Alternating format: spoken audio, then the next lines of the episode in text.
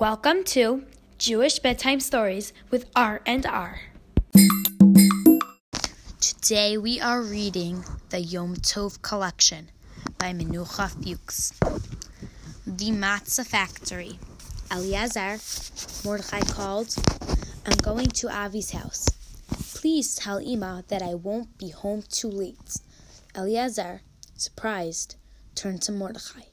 Mordechai, Pesach is right around the corner. We need your help. If you go visit Avi, you won't be able to clean very much. I know, joked Mordechai. Why do you think I want to go? Eliezer was about to answer Mordechai when the family car pulled up into the driveway. Look, called Mordechai.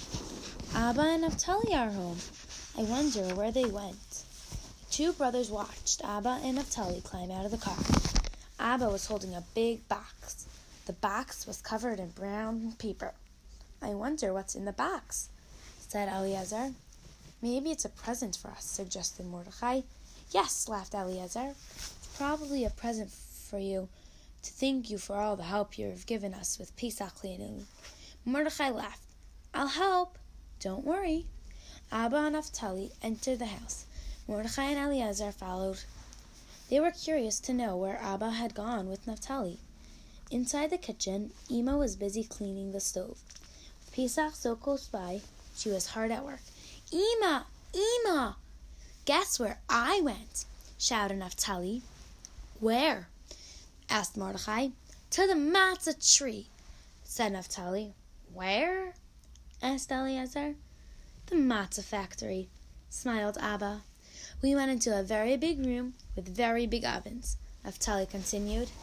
We saw men mixing special Play Doh. Play Doh? yelled Eliezer. Yuck! No matzah for me. This year, Abba and Ema laughed. It wasn't Play Doh, Naphtali, Abba explained. It was regular dough. It looked like Play Doh, insisted Naphtali. First he saw the flour. The men watched it very carefully. Abba told me that they used special flour not the kind that Ema buys to make challah. They have to be careful, explained Abba, that no water, not even the smallest, tiniest drop, falls into the flour, because then it will become a mitz, shouted Naphtali. I think you mean chametz, laughed Eliezer. Naphtali frowned. He didn't like being interrupted. Then, he said, the men rolled the dough until it was very, very thin. Tally held up his hands close together to show his family how thin the dough was. Then he continued, They took these long sticks and put the dough on it.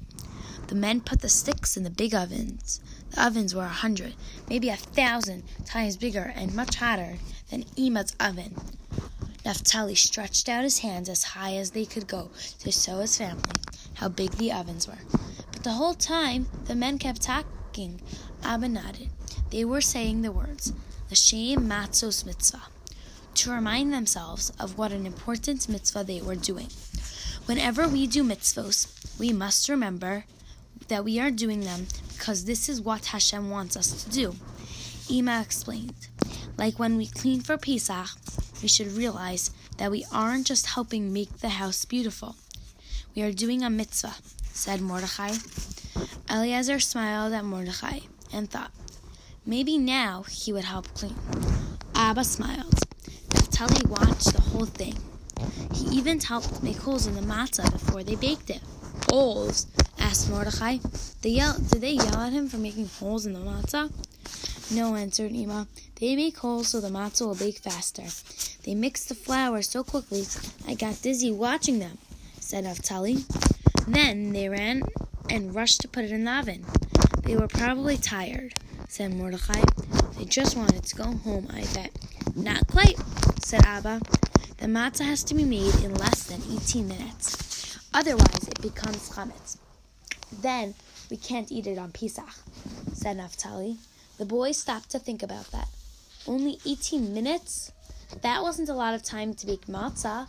But what's in the box you brought home? asked Eliezer. Ema leaned over the box and began to open it. Mordecai and Eliezer leaned forward to see what was in the mystery package.